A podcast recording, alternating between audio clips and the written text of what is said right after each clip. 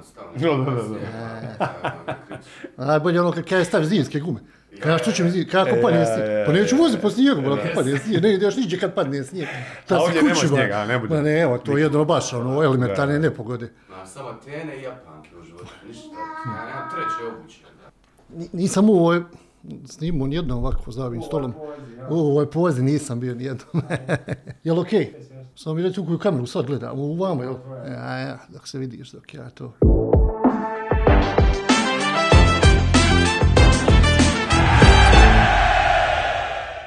Poštovani posjetioci portala Bljesak Info, dobar dan i dobrodošlica. Vrijeme je za još jedan podcast Sport Centar. Evo, rekli bismo da je ta neka ljetna pauza završila, ali još uvijek je toplo, još uvijek je lijepo vrijeme u gradu Mostaru. A obično ljeti u gradu Mostaru možemo susreti i neke goste. U posljednje vrijeme sve više i više tu, tu u Mostaru. E, Naš gost Stipe Derviš. Stipe, dobrodošlica u podcast e, portala Bljesak Info. Dobar dan, hvala na pozivu. Evo, kada je u pitanju dogovor, bilo je sve poprilično kratko, za nekih eh, par minuta smo se dogovorili, što je baš onako neuobičajno. Niste čovjek iz Mostara i ljudi koji su iz Mostara, obično kad se dogovaramo dva, tri dana, tu malo treba i da se slomi, jel, gost, da se dogovori i da se objasni. Sa Stipom je se išlo brzo. Sve ide brzo kod mene, nema što se tiče dogovora. Posebno zahvala za to, ali moram se zahvaliti ljudima koji su, jel, prvo ovo sve pokrenuli, Slava koji je to nekako pokrenuo tu priču prateći, kaže tu je Stipe došao i u Mostar i naravno čovjek koji je sa tamo druge strane, Denisu, koji je također odmah rekao snimamo bez ikakvih problema ako je došao Stipe. Evo za početak eh, ćemo krenuti od onoga što je aktualno. Evo malo prije smo spomenuli eh, Jusika boksovao, obranio naslov prvaka u Poljskoj. eh, Nekome je bilo sporno, nekome nije. Kako je to sve izgledalo iz Stipinog ugla? Pa, što se tiče same te situacije oko tog, e, te, tih pet minuta pauze što je sudac dao, e, ljudi koji se ne razumiju moraju znati da je taj suspenzor malo veći i da udarac je bio malo niži jer je bio aprkat i onda je on skliznuo gore i onda ima par snimaka gdje je on snimljen već kad je udarac već kliznuo gore.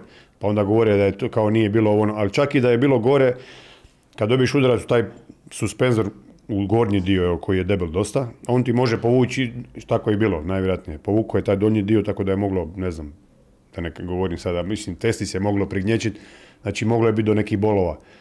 Kod Usika što je vjerojatno i bilo, ali ja svima kažem da je, da nije, za mene nije ništa upitno, tako da sve je regularno napravljeno, sudac je dobro odreagirao, možda nije trebao dati pet minuta, bo Usik je već nakon minutu, minutu i po, dvije htio nastaviti dalje, onda je sudac rekao ne imaš kao pet minuta, to je možda jedino. Misliš da je i bez toga da bi on... bolje Ali da, da mu je slučajno prije? i počeo brojati sudac, Usik bi se digao do 10-100% i nastavio bi dalje meč, sigurno.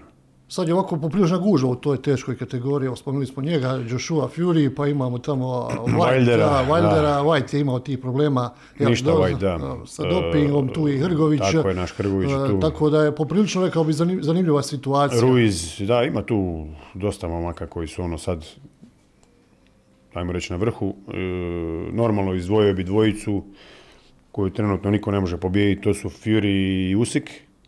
Za mene su oni najbolji i volio bi pogledati tu borbu između njih, dvojice. To je jedino što me onako baš zanima. Dobro, naravno i, i s Wilderom me zanima isto bilo ko osim uh, Fury, jer Fury ga je već dobio i dobit će ga i sljedeći put bi ga Fury pobjedio, ali ovi ostali ne znam kako bi prošli sa Wilderom, jer Wilder je možda tehnički lošiji od drugih, ali zato ima bombu s kojom je ugasio sve koji mu su bili pred njim.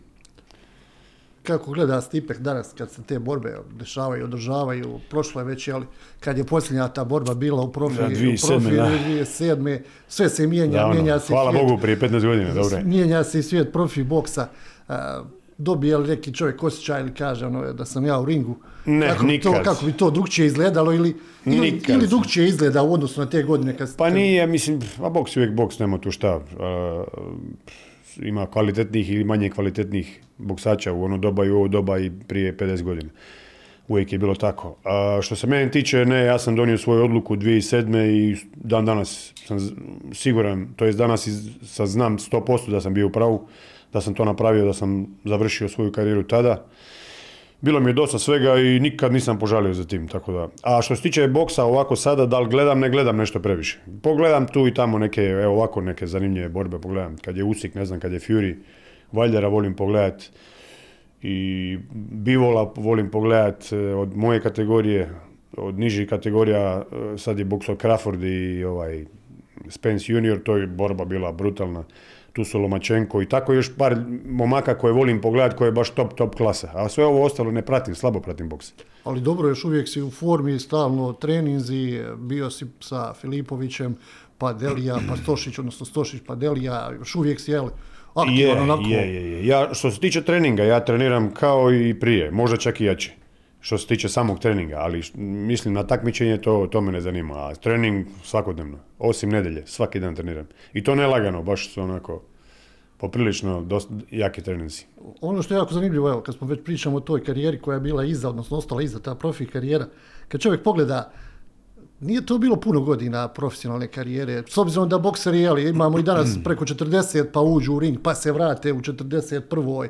probaju nešto i da većinom to rade zbog No- financijskih da, stvari, zarade. ili da, ali to je po meni greška velika, jer e, e, kad već dođeš u neke godine, teško je se vratiti na ono na onu razinu gdje si nekad bio, kad si bio mlađi, gdje ti je, bi- kad ti je bilo puno lakše trenirat, e, imao si više motiviraniji si bio i tako dalje. Tako da, to što se tog vraćanja u, u nekim poznim godinama tiče, to ne bi nikad napravio ja osobno, ali dobro, ko sam ja da bilo koga Ali dobro, ako bi bilo baš neka ono, financijska ponuda, baš nemoralna neka, ponuda, da kad bi bila, ok, to sigurno bi. Jer ja, meni fali samo recimo, ne znam, pola godine sparinga, dobroga i ja mogu s kim god što se toga tiče. Ali što se tiče kondicije, ja sam spreman, evo sad, A kako Stipe gleda na tu činjenicu da se sad puno ima ti neki egzibicijski borbi, miješaju se, pa se pojavi Da. tim koji je bio, ne znam, youtuber, pa odradi evo, već 6-7 borbi, pa će boksovati protiv MMA borca ili MMA borac ulazi u ring ili on ulazi u oktagon. Da, Sve se nešto to sada pomiješalo za dobru lovu, čini mi se. Pa vidi, sve ima svoju publiku. I to se pokazuje s takvim mečevima. Znači, e, ne znam, taj Jack Paul i njegov brat, oni su, ajmo reći, digli cijenu svemu tome. Znači, e, puno više zarađuju od, ne znam, boksača koji se grade ne znam, 10 godina polako, a ovi su letili preko tog YouTube-a gdje su poznati i tu imaju veliku grupu ljudi koji ih prati i oni plaćaju to da gledaju. Tako da, ono, mislim, svaka im čast. Ja nemam ništa protiv toga i ne gledam to, me, me to ne zanima, ali kažem, sve ima svoju publiku. A na treninzima, ovako na sparinzima, kad si radio sa, jel, i sa Sošićem i sa Delijom i sa Mirkom, je, je li bilo onako baš... A ja nisam Ma- sparing partner njima Ok, bio, ja sam ali bio njima trener. Kao trener, da. Je, je li opasan kao trener Stipe? Ma, pa i ne. Ne, zato što ti momci s kojima sam ja radio, to su normalni dečki i pametni i znaju da im ja ž- ž- samo dobro želim, inače ni ne bi radio s njima, da im ne želim dobro, da mi nisu dragi. Tako da ono što se dogovorimo, to oni odrade, tako ne treba, ne treba tu ništa nešto prestrog biti ili... Ali ono što se dalo vidjeti, bilo je dosta tih nekih zanimljivih klipova, ne znam, i sa, i sa uvijek- Mirkom, i sa... Uvijek mora biti neka doza zezancije. Kad je trening, je trening je ozbiljno, ali uvijek prije i poslije je normalno da je zezanje. Kad idemo na put mora biti zezanja, smijanja. Koliko, koliko je, ne znam, ovako kao, kao trener, danas kad radiš, kad si u, u uglu, kad neki savjet daješ i kad vratiš film, kad si bio borac, znaš da, da neki savjet i, i prihvatiš, a i ne možeš ga prihvatiti, jer u nekoj minuti ti možeš uzeti, ne znam, deset riječi koje je trener izgovorio, a ti sad kažeš, radit ćeš ovo, uradi ono, probaj ovo, Da. tu prođe tih 60 Zato sam ja kratak i jasan. Kao i u, i u dogovoru našem. Nema, Samo kod pali, mene je sve je- kratko i jasno i u takvim trenucima ja znam kako je bilo meni, tako da znam kako je njima kad je frka, kad, je, kad imaš u biti imaš vremena minutu da se oporaviš i da čuješ što ti trener reći i da ti još razmišljaš šta, treba, šta bi trebao napraviti. Tako da ono, što kraće, što jednostavnije se govori i to ti je to. Nema tu puno filozofije. Dva poraza su bilo u profi karijeri i to oba Da. u Australiji. Obično, Da. kad je li ta profi karijera i ono kod djeca gledaš boks, ide se u Ameriku, Las Vegas, pa ako se tamo izgubi nije to tako, Da. tako strašno od neke velike face. Stipe dva, dva meča, je li, bio je, Je. Briggs, Briggs i, i ovaj, prije toga je i bilo Green, tako, i da, Green. zadnji. I obe u Australiji. Da, po meni uh, jedino što ja brojim taj poraz od Grina, to je prvi put kad sam išao u Australiju, a ovo drugi, ja sam to već bio završio karijeru što se mene tičalo. Ja kad sam osvojio svjetsku titulu, ja sam rekao mojim menadžerima i svima i prijateljima, svi su znali u stvari da je to gotovo. Ja sam imao svoj cilj, osvojiti svjetsku i doviđenja. Ali onda su oni isforsirali da uzmu pare, te zadnji na meni, valjda ti menadžeri promoteri moji, I praktički su me natjerali, dobro, nije me natjerao s puškom, ali je bilo, znaš, moraš, bi trebao biti odraditi ovo ono. I onda me pošalju. problem sa povredom, je li tako? Da, da, ja sam već bio onda e, zadnje dvije, tri borbe prije toga još poslije svakog sparinga bi, ne bi mogao nastaviti dalje trening, nego bi išao u led dodavlje, dodavljene. No, to je jednostavno, s vremenom se potrošiš. Sad ne više, jer sam imao jedan, jedan, jedno doba, e, vrijeme kad sam se oporavio od svega toga, ali onda nije bilo vremena za oporavak i onda jednostavno je tako bilo i već mi je dovdje bilo svega. I ja, ja sam samo težio svom tom cilju da osvojim svjetsku i to, moji svi bližnji, moji su svi znali da je to kraj. I onda su sam tak na nagovor menadžera trebao braniti tu titulu i oni u Australiju. Da su mi to organizirali u, are- u areni, u Puli ili u Hrvatskoj, bilo gdje, ne bi od- izgubio od nikoga jer sam tad bio najbolji. Ali ovako nisam bio ni motiviran i ja sam sam sebi odlučio u glavi da idem samo tamo uzeti lovu i, i to je to. Odradio sam taj zadnji meč. Eto tako kako sam odradio. I, i sam se dobro pripremio, ali nisam htio boksati. Samo sam odradio meč da ne dobijem udarce i doviđenja uzo pare. i Hvala lijepo. Taj, taj svijet profi boksa zna, zna biti poprilično okrutan, menadžeri, Pa, svaki dogovori, sport je težak, svaki sport je težak. Ovdje još mora, boriš se sa sobom, boriš se sa svim ostalima i još imaš druge strane čovjeka koji to će ubiti. Dobro i ti njega naravno. Ovaj, ali, ali e, jednostavno je došlo do zasićenja i ja sam imao svoj cilj. Kad sam došao do svog cilja, to je to bilo za mene. To su bili neki vjerojatno i, i snovi dječački kad se počne čovjek baviti nekim sportom, pogotovo iz Pule tamo, jel? Pa ja sam, moj sport prvi je bio košarka. Ja sam košarku igrao od osnovne škole pa sve do, dok nisam napunio, ja mislim, da li 18 godina. Na kojoj poziciji? E, beka, beka sam igrao. Da. Organizator. Da, da, da. da. I na kraju mi je pomogla košarka dosta radi koordinacije svega ovdje. Ja sam dosta visok za, za moju kategoriju na kojoj sam boksao na 80 kg.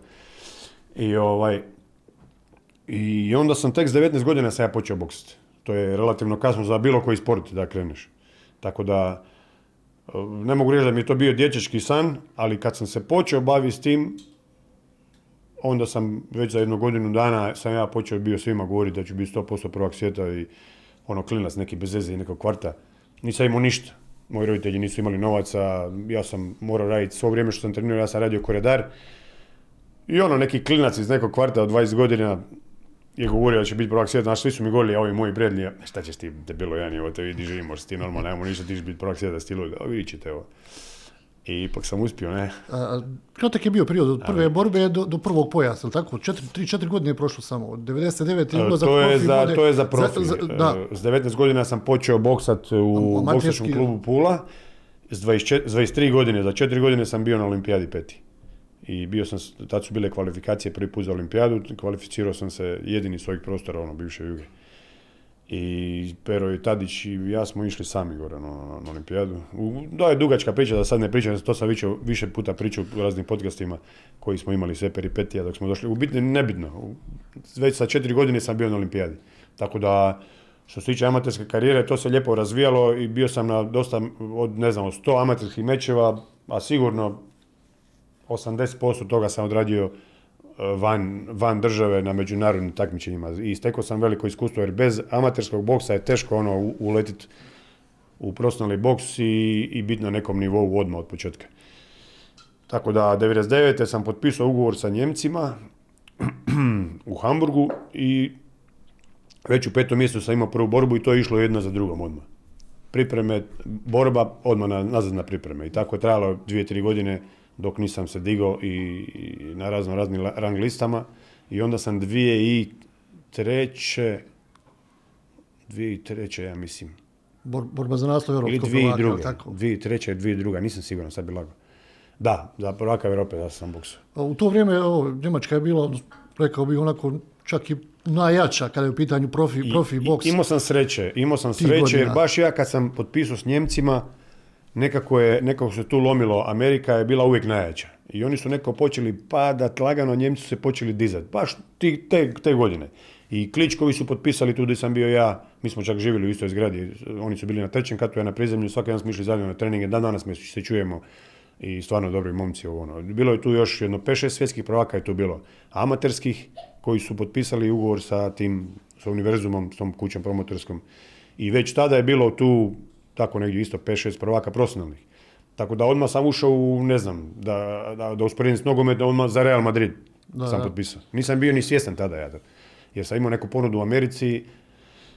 Prvo sam ja tu u Njemačkoj došao na probni sparing, odradio probne sparinge i oni su bili zadovoljni, htjeli su da odmah potpišemo. Ali ja nisam htio, onda sam imao, jer sam imao jednu ponudu u Americi. I onda sam bio otišao u Ameriku i onda je to trajalo jedno 3, 4, 5 mjeseci. Tu sam s Joe Frazerom na kraju završio, onda mi on trebao biti trener, s njim sam trebao nastaviti raditi. Ali eto, nije, nije ispalo sve kako treba, zbog nekih potpisa ugovora, ovo ono, tu je nešto zaštekalo bilo. I na kraju sam se ja odlučio za Njemačku i, i mislim da sam dobru odluku bio donio. Kako bilo raditi sa Joe Fraser? Pa bilo je dobro, zanimljivo i bila bi to jaka priča. Jer je on, ono, nema koga ne zna i Filadelfija je grad boksa, tu sam trebao ostati živjeti. Bio Kao iz filma, mjeseca, da, da, da, da. I on je rekao da će me trenirati. Čak taj prvi susret, znaš, kad sam prebio tu njegovu dvojicu najboljih koji su bili u klubu i onda je on tek došao dole, on je gledao sve, sve svog, iz svog ureda gore. I tek kad sam njih istukao, mislim istukao, ono, spaljali smo, bio sam bolji. Došao je dole i počeli smo pričati tako i on govori, vidi, ti i ja ćemo biti dobar tandem. A slabo ga se razumjelo, ali je bio oštećen, je dosta bio udarac, ja, ono, ovo. frfljao je dosta. Skoro ko ja. Šalim se. Ovaj, I kaže, ja sam bio Smoking Joe, jer di god sam se pojavio se dimilo. A ti ćeš biti White Smoke. I dao mi nadimak sve, White Smoke, to je bila odlična priča, on i ja, ono. Ali na kraju nije, nije, nisam ostao gore, nego sam otišao u Njemačku i evo, sve Kako, ostalo je kako je tamo bilo sa braćom? Bilo je odlično. i da- i danas bila je baš dobra da. ekipa je bila, baš dobra ekipa i ostali momci su, ono, iz svih dijelova svijeta su tu bili sa mnom, tu je bio onaj Ištvan Kovač, Mađar, koji je bio isto olimpijski pobjednik i ono, Golovkin je bio kad čak kod nas, ali on je došao malo kasnije. Jel Val- Valujev, je li bio u tom nekom Ne, periodu? Je bio kasnije? u, ko, u, ne, ne, ne, Valujev je bio u ovom drugom njemačkom, onom... Ali u to vrijeme mislim u. Njemačkoj, a, da, da, da, sve je bilo u Njemačkoj, da. Tako da, dobre godine, dobar grad, Hamburg, jedino što je daleko, ali Hamburg je ko grad je baš lijep grad i top grad, jedan od ljepših gradova u Njemačkoj, ako ne i najljepši. A, spomenuo smo malo prije taj, taj amaterski boks. Danas je to jako nisko spalo. Evo, znamo da, da čak se ne zna hoće li biti na olimpijskim igrama. Da, nažalost, da.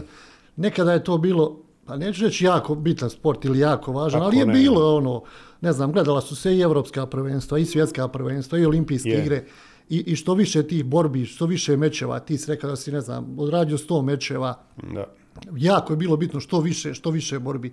Danas preskače se to jako brzo. Da, Kao i u ostalim nekim sportovima, ali eto, recimo da je u boksu to poprilično karakteristično i taj amaterski boks skoro da više nikoga ne privlači. Odmah se nakon dvije, tri pobjede razmišlja o ulasku u je, vode. da, ne znam zašto je to tako postalo, ali šteta, zato jer ja sam znam po sebi da nisam prošao taj amaterski put i to iskustvo, nema šanse da bi mogu išta napraviti kasnije. Teško. Jer potreban je taj jedan period, recimo ne znam, ja se svojih prvih 50 borbi, ja se ne sjećam njih, jer sam bio u grču, u strahu nekakvom, ne u strahu od protivnika, nego se bojiš da ćeš izgubiti ovo ono.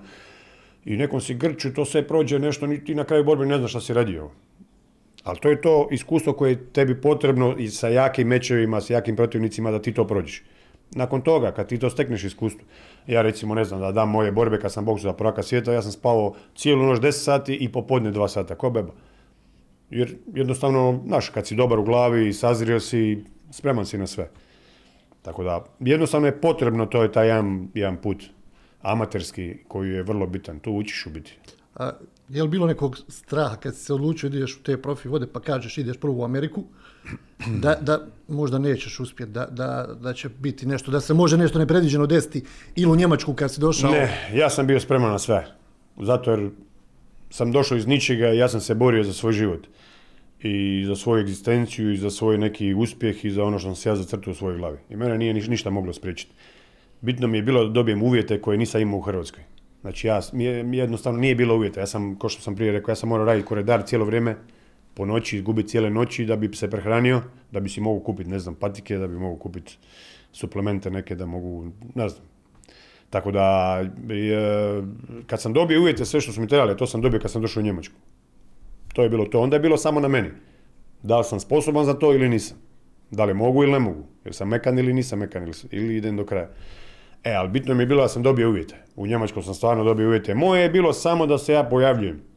Ujutro, popodne na treningu. Da između odmaram. Trener ja nisam volio, te masaže i te infuzije. Ono. To je meni tlaka bila uvijek. Dan danas. Ne volim to. ali on mi nije, ne bi me pustio iz dvorane. Gore nema šanse da me pusti kući, ja sam morao ići na, na masaže, ako se malo slabije osjećaš, odmah dobiš infuziju vitaminsku, znaš, vratiš se odmah. To su uvjeti, ideš kući, odmoriš. Bili su pakleni treninzi. Poslije jutarnjeg treninga ja sam četvoronoške išao do kuće, dok hvala Bogu da sam živio 800 metara samo od kluba. Doma izvrneš se, spavam dva sata, popodne novi trening, bubu. Poslije trening, drugog treninga opet doma. Spavanje. I samo trening, spavanje, trening, spavanje. Nema. to, Ako misliš nešto napraviti, I kakav je bio osjećaj kad, kad si prvi put ono saznao, ne znam, da ćeš se boriti prvo za naslov europskog prvaka? ja uvijek sam imao problem, ko amater isto, znaš, kad si iz male zemlje, uvijek imaš taj problem male sredine, to jest naprema ostalima. Jer e, nemaš te lobije jake ko što imaju, ne znam, Amerikanci, Francuzi, ne znam, te malo veće zemlje. A oni uvijek, znaš, imaju suce, imaju ovo, imaju bolje uvjete. Za svaki slučaj nešto sve. pripreme, jel, da- da tako je ne krene nešto po profi, zlu. Tako je bilo i u profi. Ja imao sam svoj put. Ali recimo oni su, Njemci su uvijek gurali svog jednog Njemca koji je bio u mojoj kategoriji, Tomas Ulik, ja sam njega, recimo na sparingu sam ga uvijek dobio i ni- nisu ga smjeli meni dati u borbu. Jer su znali da, će, da ću ga pobijediti. I onda, ali njega su gurali, a on je bio isplativiji. Za njega je plaćala njemačka televizija, ne znam, za svaki meč, ne znam, 100 milijuna ili šta ja znam, bez veze lupam, 10 milijuna, nije bitno. A za mene ništa, ko je ovaj iz Hrvatske, neka mala zemlja. Hrvatska nije toliko moćna bila da može platiti. Znači, sa hrvatske televizije su tražili da ja njima platim da oni mene prikazuju u to doba. Pazi, ko- koje ludilo. A, a to Njemci nisu mogli shvatiti, jer njemačka televizija i u biti svaka televizija plaća Boksera. tako je, toj promotorskoj kući plaćaju da to, da to Prenose, da. tako je. E, I onda je tu bio isto jedan problem. Morao sam duže vremena čekati da dobijem priliku. Kako sam ja dobio prvi put priliku za prvaka Europe? E, na dan borbe, taj Njemac, Tomas Urlich, je trebao boksati protiv Italijana za prvaka Europe. Ja sam trebao taj dan imati običnu borbu od šest rundi. I tako sam se ispremao. Mi, bili na, mi smo bili na. Kanarima, na Gran Kanarima smo bili se pripremat. I to četiri tjedna smo se samo pripremali, onako, znaš, kao da spariramo tom, tom Njemcu i tu sam ja njega prebio. I onda su o, oni vidjeli da je bolje da ga ne stavljaju više sa mnom, ali smo mi bili tamo na pripremama četiri tjedna za tih šest, ja sam trebao šest rundi samo od boksa s nekim Rusom. I na dan borbe Njemac se nije dobro osjećao. I vidim ja na ručku neka frka. Znači frka je i odmah sam znao šta je. I bu, ja pobjegnem u sobu, znam da će mene zvat milion posto, nema im ko drugi spasi priredbu. Jer moja kategorija je. I ja u sobi boja, evo trenera zove, zvoni telefon, javim se ja trener. Ej, znaš, ja rekao, znam 100% šta je, ne moraš mi uopće govoriti. Daj, možeš doći dole, molim te. I dođem dole i sjednemo sa tim promoterom, glavnim čovjekom koji, koji to sve organizira, našim promoterom, za stol i on kaže, vidi, ovaj se ne osjeća dobro i neće da nastupi, propada cijela priredba. Znači sve propada, sve što je naš. Za svima nama je, neće uopće biti ništa. Da li bi ti uletio umjesto njega? Ja rekao, ok, ali jedino je problem što sam ja trenirao za šest rundi, nisam uopće sparirao za 12. Ne znam da li, ću moći, evo, znaš, ono, nisam jedno zbog toga. Ja rekao, ok, ovo može, ali ajde, koliko ćete mi dati novaca? Koliko ću ja zaraditi to? A ovaj je trebao dobiti, ne znam, da li pola miliona Njemaca. A oni kažu 30 tisuća. Za 30 da vam ja smašavam priredbu. I da riskiram svoje, šanse, svoju karijeru. Zašto bi ja riskirao svoje? Jest. Do sad imam sve, ono sam imao pobjede, sad bi ja trebao riskirati, nisam, znaš, Kvart, re- da, da sam bar znao, pa bi se pripremio na 12 rundi, da ono, zna, onda znam, 100% sam spreman, ne može me dobiti niko. I ja govorim, ništa ne zanima me. I dignem se i ča sa stola. I trener za mnom govori, vidi, ovi ti neće više nikad dati priliku ako ne prihvatiš. Ja rekao, "Ma šta mi briga, ne moram mi dati onda, šta će mi iskorištavati u sa. I uglavnom ja sam imao te neke borbe sa sobom i sad ostao sam malo sam 15 minuta i kontam se, pa šta da radim, evo, znaš, ono, koga da zovem, da pitam za savjet, ono, šta da mi doma mi moji ne mogu, šta će meni reći, prijatelji isto se ne kuže. I konta se rekao, ma idem, šta me briga. I vratim se i govorim, ok, boksat ću za ništa, ne mora mi uopće, mi ne morate da pare, ne radi se o parama, nego me, pravite me budalom, razumiješ. Spašavam priredbu, ko da sam ja, znaš, ono, ko da sam neki, rekao, može boksa. Ali ne, uopće mi ne treba para, gledaju, on ne može vjerovati, trener sretan. I tu noć sam odboksao. Niko nije znao ni u Hrvatskoj da ja boksam za prvaka Europe. Ja nikog nisam rekao. Jer je na dan borbe bilo. Znači to se sve odvilo brzo, brzinski. I ja pobjedim. I zovu me, poslije svake borbe su me novinari zvali. I ja, kak, kak, e, kad me zove, zove ovaj prvi, ja govorim, kao ono, kako je bilo, ja govorim, pa prvak Europe sam, ovaj, govorim. A uvijek se ja nešto zezam, znaš, uvijek sam se ja zezam. Daj, nemoj me zezati, ja, nemoj se zezati. Ja govorim, nije ozbiljno ti govorim, na internet pa vidite. Nemoj zezati ono, i onda tek smo onda, ono, pisali ovo, niko nije to prenosio, ništa, ono. Tako da, komedija. I tako sam ti ja dobio priliku prvi put za prvak Europe. I od tad je sve krenulo sve bolje. Još sam to bradio četiri puta, pa sam pustio jednom, pa sam to, to u Australiji boksu za svjetsku, pa sam izgubio tu prvu borbu i onda sam ponovo boksao za evropsku i još jednom je branio. Šest puta sam boksao za prvak Europe. I onda je došlo za, za svjetsku titulu opet protiv Italijane, jel tako? I onda da. To je taj, taj meč koji je jel, obilježio karijeru. Tako je, tako je, tako je. Mislim, bio bi uspjeh i da sam to šest puta sam to, dva puta sam osvajao evropsku i, i četiri puta još branio. I to je ono, recimo, veliki uspjeh za mene bio. Ali još ova svjetska, to je to, ne. To je kruna. Najveći dar koji je priroda dala čovjeku je voda. Prirodna izvorska voda leda. Svrha vrhova.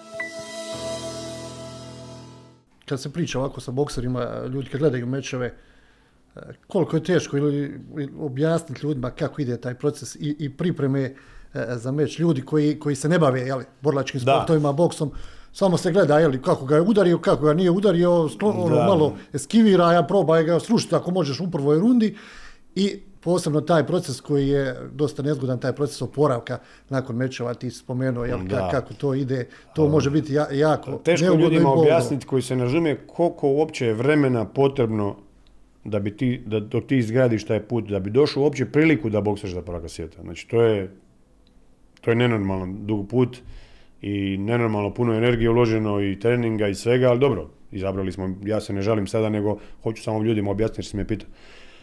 E, to je moj put bio i mene ništa nije moglo spriječiti, ja sam to volio i dan danas volim trenirati, tako da ono, nije mi to bio problem. Ali ja hoću reći da je to dugi proces i traje puno i, i potrebno i sve, i malo sreće i kao u svemu u životu. I izdržljivosti i, i da se ne ozlijediš i a ne znam, sve se mora poklopiti, a baš sve se mora poklopiti ono. I moraš biti normalno kvaliteta što se tiče i fizikalija i glave i sve. U biti glava je sve. Glava je 70%. I ona prati sve drugo. Bez, prvo je glava, a onda ide sve ostalo. Težak je to put.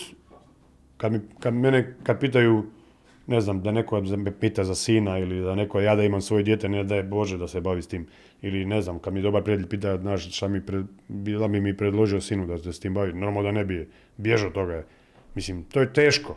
A samo na kraju uzimaš pare. U takav je to sport, nije to nogomet. Ili ne znam, tenis. Ako si tu negdje među 50, onda uzmeš pare. A ovdje ne, ako ovdje uzimaš pare samo ako si na vrhu. Ako si normalno iz male zemlje i, i to je upitno. A, ali pre, pre više je to odricanja, pre više je to patnje da bi to ikome preporučavao. kad se priča o tom uzimanju novca, love, jel, je, je li Stipe zadovoljan na kraju koliko je to zarađeno, je li, je li moglo biti više ili, ili. Do ovog, do ovog, dok sam ja išao, ja sam zadovoljan i, i to je super. Ja sam sebe osigurao, ali vidi ovo. Drugo je pitanje i neki zarade 500 milijuna, pa mu nije dovoljno. Jer ako kockaš, ako se drogiraš, Brzo se potroši. a ako živiš ne znam kako, nerealno, ako kupuješ ludosti i radiš, ne znam, bez cilja, onda ćeš potrošiti koliko god imaš. Onda ti je džabe sve što se zaradi. A ako si i malo normalan, i malo se savjetuješ, i malo imaš svoju glavu za razmišljanje, onda vidiš da bi neke, nešto mogao uložiti, di se može vraćati uvijek pare, da imaš neki izvor prih- prihoda. Tako da, što se mene tiče, ja sam svoj novac koji sam zaradio, ja sam uložio i ja od toga mogu reći da lijepo živim, putujem. Baš dobro živim. Pitao sam i to pitanje vezano za oporavak nakon jedne borbe. To je poprilično također, neću reći surovo, ali je dosta, dosta teško. Pogotovo, jel, ako, ako, se, ako se borba izgubi, ako se E, to sam ti upravo htio reći. šaka, ti kad ako- dobiješ i da te boli i da ti je puklo nešto, nema ljepšeg osjećaja nego kad pobjediš. To, to ne postoji ljepši osjećaj. A i nema gori kad izgubiš. Znači, sve sam ti rekao. Znači, normalno je da ti poslije takvih nekih priprema i poslije 12 rundi, ne znam, nekog rata s nekim, te treba odmor od dva mjeseca, minimum tri. Tako da, pff, ja poslije borbe bi sjedio u autu i samo mi je bilo bitno da dođem što prije kući svoj. Želio sam kući, Hrvatska mi je falila, znači ono, baš mi je falila puno. Patio sam se gore. U početku mi je bilo ok, ali sve je zanimljivo prvih, znaš, par mjeseci, godinu, dvije. Brate, poslije, ne, ono ružno vrijeme tamo, katastrofa. Hoću ovdje biti s mojim ljudima, s mojim prijateljima. To mi je, falila mi je, kuća mi je jako falila. Ja sam ono, svaki slobodni trenutak, trenutak sam bježao u kući. A kakav je osjećaj kad u toliko borbe znaš da si protivnika, a neću reći ono, ubio, slomio, da si ga pobjedio. Da. I kad dođe, ne znam, kad sudija čita jel, prvi sudija 115, 117 za protivnika. Kako se osjeća čovjek u tom trenutku, iako zna u glavi, vrti film da, je- da je zadao više udaraca, da je bio bolji, da je publika to primijetila. Da, u svim, u svim borbama osim dvije, ne brojim ove što sam izgubio dvije, tu sam znao da sam izgubio i na kraju meča. Te dvije što sam izgubio. Ali u svim ostalim borbama, osim još dvije, sad ću ti ispričat koje, e, sam znao da sam bio bolji i da sam pobjedio 100%, jer sam imao jednostavno sam bio dominantan i kondicijski i tehnički od drugih, i, tako da jednostavno sam znao, imao sam i čovjeka, moj jako dobar prijatelj Kemo, koji živi u Kelnu, on mi je bio uvijek sa mnom pored ringa i on mi je zbrajao runde i čak ja sam tu sam radio, ali on mi je samo morao potvrđivati da, da vidim da li sam u pravu ja. I znao sam uvijek da vodim po rundama puno i da sam pobjedio 100% borbe. Osim dvije borbe, te dvije koje su mi bile najteže u životu. E tu nisam znao, moga mi, ni kako se zovem poslije borbi, a kamoli, ali sam pobjedio oba dvije i poslije kad sam i ponovo analizirao i sve sam vidio da sam pobjedio borbe, ali, ali stvarno je bilo ono... pff, I, i za svijetu kad sam boksao, ta je, ta je ta jedna od dvije. Jednom kad sam prvi put branio e, pojas e, prvaka Europe, prva obrana u Leverkusenu protiv jednog Francuza, u biti on je Alžirac, ali je pod francuskom zastavom boksu, i protiv Italijana za prvaka svijeta. E, te dvije borbe su mi bile pakao. Pakao. A to kad sam boksao za svjetsku, znači bilo je sve super do pete runde. Sve se ja tu vodio svih, ja mislim čak da sam svih, a četiri sam sigurno runde uzeo. I u petoj dobijem neku petardu, sam dobio, bum, tu me negdje pogodio. Uzelo mi je svu snagu iz mene ko da mi je, ne znam, ne, to ne mogu da danas objasniti šta se desilo. Vjerojatno da, ostao sam na nogama, ali vjerojatno da nisam tako spreman bio bi lego. Najvjerojatnije bi se digao i nastavio dalje, ali ostao sam na nogama, ali mi je uzelo svu snagu. Ja sljedećih, znači šesta, sedma, osma i deveta, četiri runde sljedeće sam izgubio sigurno jer sam bio mrtav. I stajao sam i da sam preživljavao. Znači u kutu ovaj trener mi ono vikao na mene, svašta mi je probao me, znaš, ono, probuditi, bilo šta. Ali ja sam bio jednostavno mrtav. Mrtav sam bio. Nisam imao snage, ko da krpa sam bio. I to je bilo izjednačeno negdje borba. I sad 10, 10, 11, 12, znači tri, poslije devete runde, to je znači bio je lila meč, to je tu negdje bilo. Ili čak sam možda čak i gubio, ko će znati. E, vidio sam krajičkog moka, promo- promotera mog, koji je sjedio tu kod glavnog suca, koji je dobio od sva tri suca Poslije- nakon svake poslije runde. runde, tu, I on zna u svakom trenutku, Ko- kakva je na početku sljedeće runde, kakva je situacija po svim rundama do tada.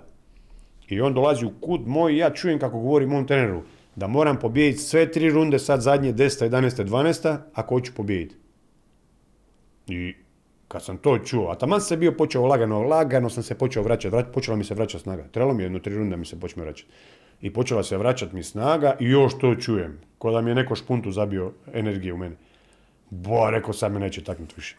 I onda sam tri runde, onako sam plesao, igrao se oko njega, bubum, pointirao ga, čisto nije me dirno. I kad je sviralo kraj 12. znam da sam dobio te 100% te tri runde. I onda sam bio siguran da sam pobjedio. Mislim, nisam 100% bio siguran, ali rekao, valjda dobro gleduje. I onda, ali uvijek čekaš da će reći. Uvijek čekaš da li će reći novi prvak, novi. no, ako kaže novi, to sam ja, ne? S kim voli da je Stipe boksovao u tom periodu? A recimo od tih najvećih koji su u tom trenutku bili najjači. Znaš šta mi je žao? Kad sam ja bio prvak svijeta, meni je prvi izvezivač bio Roy Jones. Roy Jones je legenda. Junior, evo. Roy Jones je legenda, bio je u, u tri težinske kategorije prvak svijeta. Znači bio u teškoj, poluteškoj i još u ispod jedne kategorije. Znači kralj. Znači svi nema ko ne zna za Roy Jones. On mi je bio, bio prvi izazivač. Već je on tada bio u silaznoj putanji. E, već je bio dobio, ja mislim, dva nokauta. I, ali je bio još uvijek ono top i bio je u, vrhu. I tako da je on meni bio prvi izazivač. E ja volio bi da je tad on, da sam s njim boksao. E to bi me bilo motiviralo, a ne neki bez veze, neki australac ono, u Australiji. Da mi je bilo, zamisli u areni da sam boksao u Puli protiv Roy Jonesa. Znači to bi bio vrh vrhova. I to bi sigurno od boksao i pobjedio 100%. Nakon završetka te profi karijere, prvo što smo Stipu gledali, to je bila farma, čini mi se. A da, tako? katastrofa. Ali dobro, kad sad uporedimo farme i ta farma, opet ste vi nešto morali raditi, barem je nama tako Kako izgledalo. nismo radili, Tamo mi smo bili morali- pokusnik u mi smo bili prva drva, sezona, prva šuma, sezona. A znaš kad snijeg. išao, ja sam tad 2008. taman se ostavio svega, ka šta će meni farma, koja farma, ne bi išao na farmu nikad u Dobro, je li bila dobra ponuda? Ne, ne, ne, ne, ništa, zaboravi to pare. Bile su dobre pare, ali ne, ne bi šta ću ja imam, imao sam para ko blata onda i, i šta će meni ta njihova ponuda, ono, to je smiješno bilo tad meni, što su mi nudili. Ali ja sam odmah rekao, kad mene zvao, pokojni Svilan me zvao ovaj, od Nove TV, e, Uredni direktor, da, da, glavni čovjek koji je bio tamo. I on me pita, "Ej, znaš, da li bih htio ono, u farmu, ja rekao, kakva farma jeste vi normalni, koja farma je bježi. I ništa, od, od, ono, otpilio sam ga. E, ali producent od te emisije je bio moj dobar prijatelj. I Svilan je znao da smo Jan i ja dobri i njegov je rekao, aj molim te probaj ga nagovoriti, treba mi neko veliko ime. I sad Jan Lukavac me zove i zove me danima, pet dana me zvao za redom i govori, molim te napravi mi uslugu, treba mi nešto veliko ime. Rekao, kralju, koja forma jesi ti normalan? Ne, dam- ne pada mi na pamet da idem tamo. I svaki dan me zvao, molim te, molim Trajalo je te, bilo, bilo me pet dana. Ja budala kažem mom bratu i Juri, mom najboljem prijatelju, pa jebote, zove me ovaj, sorry što psujem, A, nema veze. Zove me ovaj, e, i stalno me nagovara na tu neku farmu jebote. I govori, da idi, idi da se mi smijemo, da se oni smiju, oni su znali da ću ja napraviti neko sranje. Jer me znaju, ne. Ja, ajde, ajde, idi, idi, i oni me nagovore. I oni me nagovore. I, je, I kad me sljedeći put ovaj zva, ja kaže, aj dobra, idem. E, tak sam ti ja pricao, inače ja ne bi išao nikad na to. Ali dobro, kažem opet, u odnosu na ovo danas, kad oni sjede i pričaju Mi po, smo po bili 10 sati. gladni, ja sam ovako i kakav sam danas, dan danas sam ja mršav nikakav. Ja sam na, tamo skinuo 5 kila, ja sam bio kosti koža još više nego sad. Znači, katastrofa. Gore nego, Nije bilo za neke, jest. gore nego neke Što je pripreme. bilo najgore, taj jedan prevarant, ma volim ga ja. I mi je rekao, ma ne, dobit ćete hranu, on izdrži samo... I navuko me majstor i normalno nije nam dao hrane, jevute. I dok nije dan nisam bio poludio, to nisu prikazali na televiziji. Jer rekao, Jan, ubit ću te ako mi ne donesete malo hrane. Ja gladan sam bio, ne mogu. I normalno ništa mi nisu dali ali sam izdržao mjesec dana. Tamo si se zakačio sa... Je, sa lupija, lupija na a, kraju, lupija, jebote, ja. svi A nešto, dobro, mi kad gledamo to sad, pogotovo, jel, ljudi prvo misle, možda foliraju, možda ne foliraju. I to su možda- drugačiji uvjeti, da ti odmah kažem. Znači, drugačiji su uvjeti, on jednostavno nije bio društven lik, nije su mu se sviđala ta ekipa ženska pogotovo. E, I on je bio samotnjak, Vuk samotnjak, ali on, ja nikad nisam imao s čovjekom problem. Dan danas se mi čujemo, dobri smo, to je odličan lik. neko Lupino je pomirenje, odličan, jel? ma da, Lupino je odličan lik. Ali je na svoju ruku, na svoj, ko i ja, svi smo mi na, na svoju ruku na neki način čudni. Tako i on. I uglavnom tu nešto je bilo, nemam pojma šta, ja sam njemu nešto rekao, on meni nešto odgovorio i onda smo se tu mi nešto zakačili. I sva sreća da su nas razdvojili jer on u tom trenutku stvarno mi je bio živac skočio na pesto, jer nije mi drago dan, danas da, mi se, da sam si dozvolio to, znaš, da mi se to desi dići na stari čovjeka, jebote, ono će da kreneš. Ali, eto, i zbog toga, znači, to je bilo najgledanije, to je srušili se ovi, spale i pao je internet koliko su, ili to je bilo emisija uživo kad smo se mi zakačili. Normalno kad su vidjeli da smo se mi zakačili, u- prekinuli su prenos uživo i svi su išli na, na internet jer je uživo bilo na internetu. internetu, da. I sve je palo normalno. Normalno da naši ljudi vole samo takve budalaštine. Ono. Niko neće e, gledat, ne znam, Einsteina kako govori formule i ovo ono, ni Nikolu Teslu kako priča o struji, nego će gledat dva budale, dvije budale kako se tuku. ne. A i kad, kad si izašao s farme, šta si sebi rekao? Jel mi ovo trebalo, nije mi Ma trebalo? ne, ja tako to ne razmišljam. Ja idem, ja idem i kako god bude to. To se može desiti, ne znam, tu sad kad izađem van, može ti neko naletiti, nešto ti reći, pa eto, već si u problemu. A, dobro, vi bokseri morate tako, ono, morate malo taj prag tolerancije imati čvršći, jači. Pa mora, normalno jeli, mora, U da. tim nekim situacijama iziđeš u kafića, iziđeš u, Da. na parti, Da, da, da. gužva, Je, neko će je, nekad je, nešto reći. Moraš paziti, jednostavno moraš paziti. Moraš, znaš, bilo je tišću situacija di sam mogao reagirati i jesam, nažalost, nekad kad sam bio mlađi nisam imao taj prag tolerancije. Tad sam bio stvarno majmun i bilo je tuča, bilo je svega, bilo je razbijenih glava, skakanja i sva, svašta je bilo.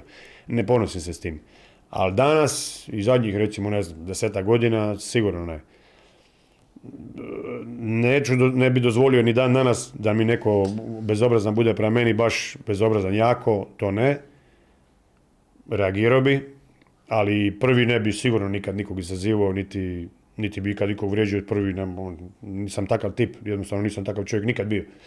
Tako da, ali ne dam na sebe, to u svakom slučaju. Ima, vidi, u život i neće niko ništa reći. Ali ima tu, ne znam, po tim portalima, evo sad, ne znam, neka zezancija je bila, prije par dana su mi bili prijatelji moji neki iz Beograda, pa smo uzeli brod i išli smo da na Brioni tamo. I zaba, zabava je bila, pili smo je, normalno. Tri dana smo pili, katastrofa. I neka, neka situacija je bila nešto lubenica, ja sam sad to u, u, u žaru borbe, kako se kaže, ne, neka muzika je bila, ovo, ona, baba o glavu i... I sad vidiš to objava, znači imam 850 tisuća pregleda u četiri dana. To, to ludilo, pazi, to je najgledanije što je kod mene bilo. Znači, Više nego neka borba, jel? Tako, isto ludost, znači ludost, budala neka razbija lubenicu u glavu i sad to svi gledaju. I onda normalno vrijeđanje, kretenu, seljačino, ovo, baš ono pretjerivanje. Sad da ja mogu uhvatiti tog lika, ja bi mu glavu otkinuo najvjerojatnije. I bilo bi mi poslije krivo, jer to je, ko su ti ljudi uopće koji to, pa ko su uopće, e, kakav je to oblik čovjeka, kaj, ko je to mentalni sklop kad ti gledaš neće videa ako te neko ne zanima i onda još pljuješ i vrijeđaš. I sakriješ jel, svoje podatke, ne znaš ko je u stvari, nema Da, imena, nema čak ništa. i da, i da, i da se pojaviš, daš ono, ko si ti, evo, s čim se ti zamaraš? Ako ti se nešto ne sviđa, brate, samo ovo napraviš i ideš dalje na sljedeći. A ti, pazi koliko si još ti bolestan u glavu da ti ideš komentirat nekom nešto. Ono, ba, s čim se ljudi zamaraju? To mi neće biti nikad jasno. Znači, ja nemam vremena za takve stvari. Ja, ja ne znam sam ikad u životu komentirao nekome ako mi nije prijatelj neka zazancija. Di ću ja sad nekome... Znači, to je sad svi po tim portalima, to je sve pljuvanje, svi pljuju jedan po drugome. Sad se sve komentariše. Ali, ali kako? Ali to ljudi svoje komplekse liječe preko, Imao i slobodnog vremena. preko tipkovnice, da.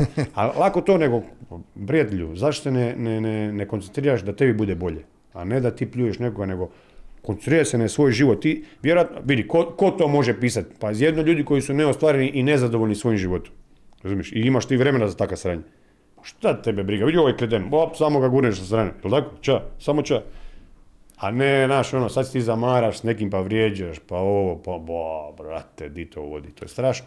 Ali voliš te, voliš muziku, voliš provode, voliš partije. Volim, jel? ja uvijek sam volio, je, uvijek sam volio ja to i ja dok sam Bilo je boksao neki, isto... oni imalo pokušaja, DJ, kako su nazvali. Je, je, DJ Sataraš, normalno.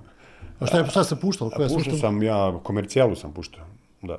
I zavisi od doba, kad u komercijalu puštam do, do 3, 3, 3, onda poslije 3 ide... Kao man, manir Narodna, DJ-eva, jel? narodna je. Miksamo s narodnom. Sve što ljudi vole. A, vidjeli smo, jel, pričali smo prije ulaska, u stvari prije samog početka emisije, voliš se kupat to kad je hladno, nije bitno koji je mjesec, koji je dan, okušao si se u Neretvi, jel, što je opet, Je, evo, već deveta godina da se kupam baš svaki dan u moru. Znači, bilo koje doba, godišnje doba, to jest. bilo, bilo je neko kupanje u bazenu, nešto hladno, led. Bio mi se jedne godine kad je bila neka sibirska ciklona, je bila najhladnije ikad je bilo u Puli. Bilo je, zaleđen mi je bio bazen doma, evo ovoliko leda je bilo unutra. Probio sam ga sa sjekirom i odla, lo- morao sam lomiti da mi ne popucaju pločice. Morao si I, ga i onda sam normalno se si morao... Ne, ne, ne, ću isprazniti svu vodu. I onda sam se ukupao u tome, to je možda bilo najhladnije. I, i Neretva drugi mjesec, to je bilo hladno. Još je bila Neretva tada. Da, da, da, hladno je bila. Stvarno Kakav je bio ali- osjećaj? Ma top. Evo sad sam se kupio u Neretvi, ima sad Dobro, sad je malo već toplije, malo Ne, drugšije. ne, sad je vani, vani je toplo, nije fora. E, najhladnije je možda bilo ipak potok na skijanju gore u planini, ne znam, na, na dvije, 2000 metara ili šta ja znam. Je li to neka vrsta izazova ovako, ne znam, jel? Pa bilo je neka, sad više to nije izazov jer e, mi je to lagano. Ja, meni je sad sve jedno, ja mogu di hoćeš u šta god hoćeš hladno, jer je, tijelo mi je naviklo valjda. Prvu godinu mi je bilo teško. Prvu godinu sam se tjerao, jer je, znaš, nije problem, more bude 10 stupnjeva, recimo sad prvi, drugi mjesec, taj najhladniji. I kad uđeš, sve ok, malo se brčeš, ovo ono, kupaš, plivaš i kad izađeš van je problem, jer vani puše, ne znam, bura, puše, nemam pojma šta, pada kiša, e, onda je vani je hladno. I ta prva godina mi je bilo ono, joj, šta mi ovo, trebao sam sam sebi govorio. Ali sam izdržao. I nakon prve godine gotovo, drugu sam išao laga, lakše, treća, ništa. Sad mi je kod isto mi je, da li je ljeto, zima isto. Dobro, sad kad povežemo Neretvu, kupanju Neretvi u zadnje vrijeme, jel, kupaš se, Da. to sve ok, i češće si u Mostaru. Što znači da bi se mogao skroz aklimatizirati da postaneš Mostarac. Pa meni je drag Mostar. Imam ovdje par prijatelja, recimo Beljo. Beljo mi je baš prijatelj, dobar momak, ekstra dobar momak, ono, rijetko dobar momak. E, znam još neke ljude od, od djevojke, otac mi živi u Mostaru, dođemo često kod njega i lijepo mi je ovdje. Mostar je lijep. Baš je fino. Još ćemo se malo vratiti, evo, ono što je trenutno aktualno, naravno, bili su i treninzi, bio si sa, sa Filipovićem, osjetio si i, i sa te strane neke vrste izazova kao, kao trener, kao pomoćnik, kao u jednoj vrsti sporta koja je blizu boksu, ali nije boks, realno. jel? Da, MMA. Da. Pa u tom dijelu MMA ja s njima radim boks i kondiciju. I glava, pokušavamo što više pričati, znaš, pored tebe mora biti čovjek, ja, sam ga, ja ga nisam imao kad sam bio u Njemačkoj, jer nisam nešto previše vjerovao sad Njemcima i toliko, a uvijek sam imao to kemu koji je bio sa mnom, njemu sam vjerovao za neke stvari. A, ali uvijek moraš imati nekoga kome vjeruješ. Znači, ja sam bio taj čovjek kojim, kojim, kojim je Mirko vjerovao, ne znam, s kojim sad Ante vjeruje.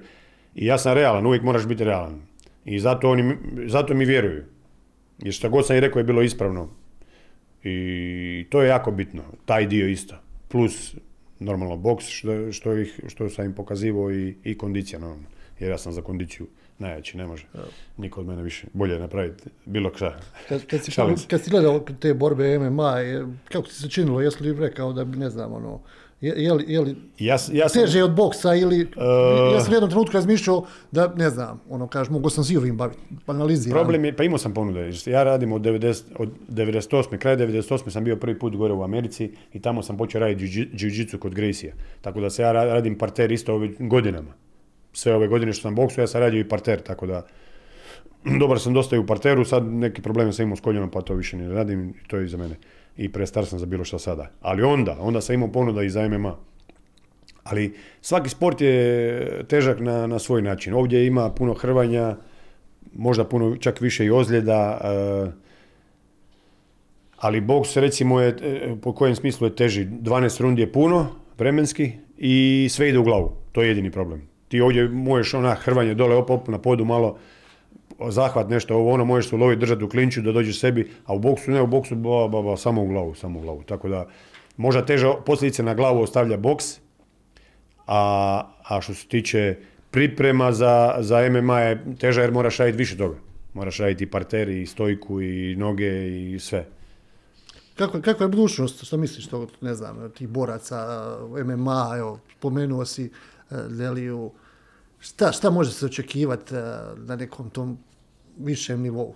E, Pa De- Delija je prošle, prošle godine smo mi pobjedili ovaj turnir u taj PFL za milion dolara i sad čekamo šta će se razviti ove godine. Sad e, vidjet ćemo kakva će biti ponuda, jer treba, e, dolazi novi ugovor, ako ne bude zadovoljan ima još i UFC je tu, One FC, ima tu još par organ- organizacija u koje se može otići i boriti. Novac koji se okreće u MMA, u UFC-u, je li to tu negdje A blizu? isto moraš, moraš otići, ne, nije, ne, nije blizu. Recimo, kako to objasniti, e, Ante je sad normalno digao svoju cijenu jer je pobjedio prošle godine taj turnir i ima i, i pretprošle godine je pobjedio par jakih imena u tom svijetu slobodne borbe. I tako si radiš e, rating, razumiješ, što si više gore, normalno si bolje plaćeniji. Ta, a u boksu prvaci koji su u boksu zarađuju sto puta više nego prvaci u MMA-u. Ne znam, ok, možemo, jedino je tu, ne znam, McGregor koji je, se možeš izdvojiti iz MMA svijeta. Svi ostali, ne znam, prvak u UFC-u e, zaradi milion ako je prvak. Ako zaradi milion, neki ne zaradi milion. A u boksu, kako si prvak, a za, ovi sad zarađuju, ne znam, Fury zarađuje, e, ne znam, 100 miliona, 50 miliona, šta ja znam. To je velika razlika. To je 50 puta više. Tako da, mislim da u boksu se puno više zarađuje, ali zato i sad ovi MMA borci forsiraju te borbe u, u boksu. Evo sad je Naganu e, će sa borbom protiv Furija zaraditi e, ko nikad do sada. Ko što nikad neće do kraja više ikad zaraditi protiv ikoga. Dobro, danas- išao danas je opet i- Mayweather je, e, ovaj, McGregor je sa Mayweatherom, tu su uzeli Da. 100 miliona. Gdje bi te zarad- pare zaradio u UFC-u? Nikad. Dobro, dan- danas je opet i, i kad se porede vremena, kad se ti borio danas puno više medija, puno više mogućnosti za prenos Je. borbe, puno više Je. prostora Tako za, je, za tako je, reklame tako je. i postoji mogućnost da se više novca okrene. Je, je. Šta će Stipe sad raditi u nekom narednom periodu? Evo, još je ljeto, jesu Pa pa, radi- pa, parti i... A radit će isto što i do sada, zadnjih 16-15 godina od kad sam se stavio boksa. Uživat će. Putovat, družit se s prijateljima i... Koliko, to. si, koliko svijeta prošao? Stipe? Sve. Sve. Ima li Ali ima, ima, ima, imam ja još, uf. Prošao sam, evo jedan podatak koji mi je izašao nedavno. U zadnjih pet godina e, imam na, na, na mobitelu imam taj neki timeline koji prati sve di idem, di šta kako. I ovo, nemam pojma kako to uopće funkcionira. I sad mi je to izbacilo, ima 10 dana od toga, ili dva tjedna, nije bitno. E, Da sam u zadnjih pet godina dvije i po bio na putu. Znači od pet godina, dvije i pol godine sam na putu. Znači pola sam kući, pola na putu, što mi je super. Drago mi je, jer ja, ja znam, ja sam svjestan da putujem, ali nisam znao da baš toliko putujem. Koja E, se nema šta ovako baš sviđa, koja... Pa di najviše sad idem su Karibi. Tu budem svaku zimu. Već zadnje tri godine Nije budem loše, stalno na zimu- normalno. Zato si rekao voliš zimu, ili da možeš otići na da mogu, ići na, da mogu ići u ljeto. A, ne znam, Kolumbija, Ko- Kuba, Dominikanska. Znači Srednja Amerika, tamo Južna. Da, da, to je najbolji dio. Argentina sam bio, a ne, a cijelu Ameriku sam prošao. Na drugoj strani sam bio tamo Tajland, Japan, Maldivi. Sad smo bili Nikolina i ja u, na Bora Bori. To je kraj svijeta. Znači nema ništa dalje od toga. Ali da vidiš ti di je to. E, i ove godine i- imam u planu Singapur, Fiji, Samoa, Novi Zeland. To mi je sad za ovu zimu. Pa ćemo vidjeti. I normalno Dominikanska, tamo idem stalno. To ću usput. Bil bio spreman, ne znam, živjeti u nekoj tih zemalja. Ne, ne, ne, ne, ne. Ma di mi živimo u raju. Hrvatska je, di mi živimo to. Ovdje ima četiri doba, što je za, za zdravlje ekstra dobro. Naše more je neusporedivo s bilo kojim drugim.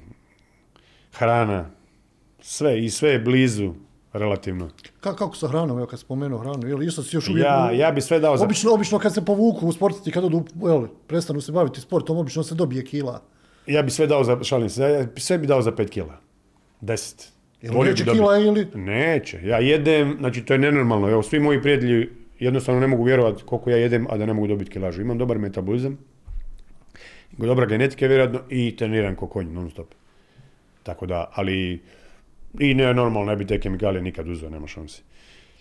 Kako mi daš, evo, ko je zadnji bio White, jel, ko je, on je po na doping. A, ovaj, ovaj, ma te puta. Njemu je to drugi, treći put, jel već? da. A mislim, to je vrhunski sport, znaš, tu sad svi traže neko opravdanje, pa svi uzimaju.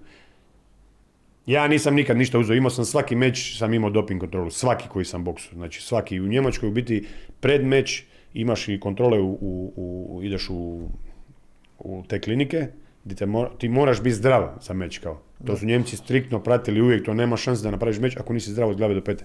Znači, znaš koje preglede, sve smo morali raditi prije svake borbe, normalno doping test poslije borbe, svaki, svaki, svaki. Znači, 100% jedan kroz jedan nikad nisam ništa uzeo. Kad ne gledaš, Ja kad se zabavljam, kako se zabavljam, ludosti izvodim, ovo ono, svi misle naš liga drviš, kokain, ovo ono, švrće 100%. Znači, svi moji znaju šta ja mislim o tome, o tim drogama.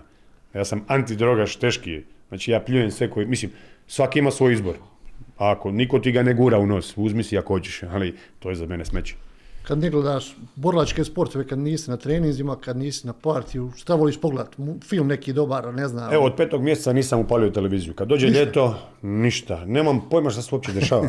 Nit me ne zanima. Još jedno 20 dana. I onda zima kad dođe, kad sam kući, a nisam baš nešto često kući, ali kad jesam, onda gledam, ne, volim pogledati dobar film, neku te neke blesave ove, ove reality, ono, s, ne znam, ljubavi na selu, pa se zakačiš na to sranje gledati, katastrofa, ono, sam sebi kažem, pa sad si poludio da to gledaš, ali ono, neko bude zanimljivo, on to pratiš i I tako, bez zeze, ono. Sport koji voliš svako Sport, volim NBA, gle- NBA gledat, volim uh, Champions League, volim kad su svjetska, evropska prvenstva nogometna. Samo kvalitetno. I nešto, i evo, ako je neka, neka UFC, ne znam, ako se bori John Jones, njega obožavam, on je top lik i ne znam da li imam još ko. Ovako, ako je neka zanimljiva borba i u boksu, Furya, ne znam, Wildera i tako. Što se tiče muzike, koga forsiraš, koga Pa ništa, to, Ili to, sve? ma ne, sve to slušam. Strano većinom slušam. Ništa on, rijetko, znaš. Strana muzika. Kako se dogovorite kad ste u društvu, šta će ko pustiti, šta će ko A slušati? nema toga kod mene. Ili kako ide, evo, kako dolazi mi- sve, kako samo po sebi dolazi. Ništa, mi, recimo, mi se većinom nalazimo kod mene u baru, ja imam beach bar dole na plaži. I tu je uvijek otvoreni radio svira i to slušamo. I to je to. Kad idemo van, uvijek je negdje gdje idemo van je muzika, DJ neki i to. Tako da, ono, nema biranja. Ma ne, nije, nije bitna ti je muzika. Bitni su ljudi s- kojima si, s kim se družiš. Ja imam samo, kažem, e, imam puno, dosta prijatelja. Imam u današnje doba ne možeš imati puno prijatelja. Prijatelje, znaš šta znači prijatelj? Pra- pravi Prijatelj je- prijatelj? To možeš imati, ne znam, ako ih imaš Prste jedne ruke, da, onda si sretan čovjek. Ali imam dosta ljudi s kojima se družimo ovako, koji su pozitivni. Ja kažem, tu, ja prvi nisam normalan, ali niko od njih nije normalan, ali su svi pozitivni. Svi su pozitivni, dobri ljudi. A to što je odvaljen on, to je samo još plus meni. Jer ja, ono, šta ćeš, takav sam i ja sam, pa onda vjerojatno odgovaraju takvi ljudi. I to ti je to, znaš, imam tu ekipu s kojoj ja imam jednu te istu ekipu sto godina već, ne ono, tu i tamo upoznaš nekoga kvalitetnoga i normalno pokušaš ga zadržati ako je kvalitetna osoba u tom životu, još jedna. Top. Tako da, stvarno, ono, nebitno je ta muzika, nebitno je sve drugo, bitno je da se sa pravim ljudima. Stipe, hvala lijepo na izvenom vremenu i na ovom izuzetno zanimljivom i ugodnom razgovoru. Nadam se da nije bilo nekih teških pitanja. ja Nema za nisam, ja nisam ponio gumu za zube, ono, kontao sam prije, kontam ako ga nešto upitam, pa da ne bude, Za još sad za nema- ovim stolom blizu smo bili, ja sam se Nema odmicao. teških pitanja za mene, ja odgovaram na sve. Ništa, hvala, još, hvala još jednom i Hvala puno vama što sreće. ste me zvali. Veliki pozdrav svima. Evo, poštovani posjetioci portala Bljesak Info, pratili ste još jedno izdanje podcasta Sport Centar Stipe Drviš. Pričali smo o svemu i svačemu, jedan onako poprilično opušten i zanimljiv, nadam se, za vas razgovor. Do neke druge prilike, puno pozdrava.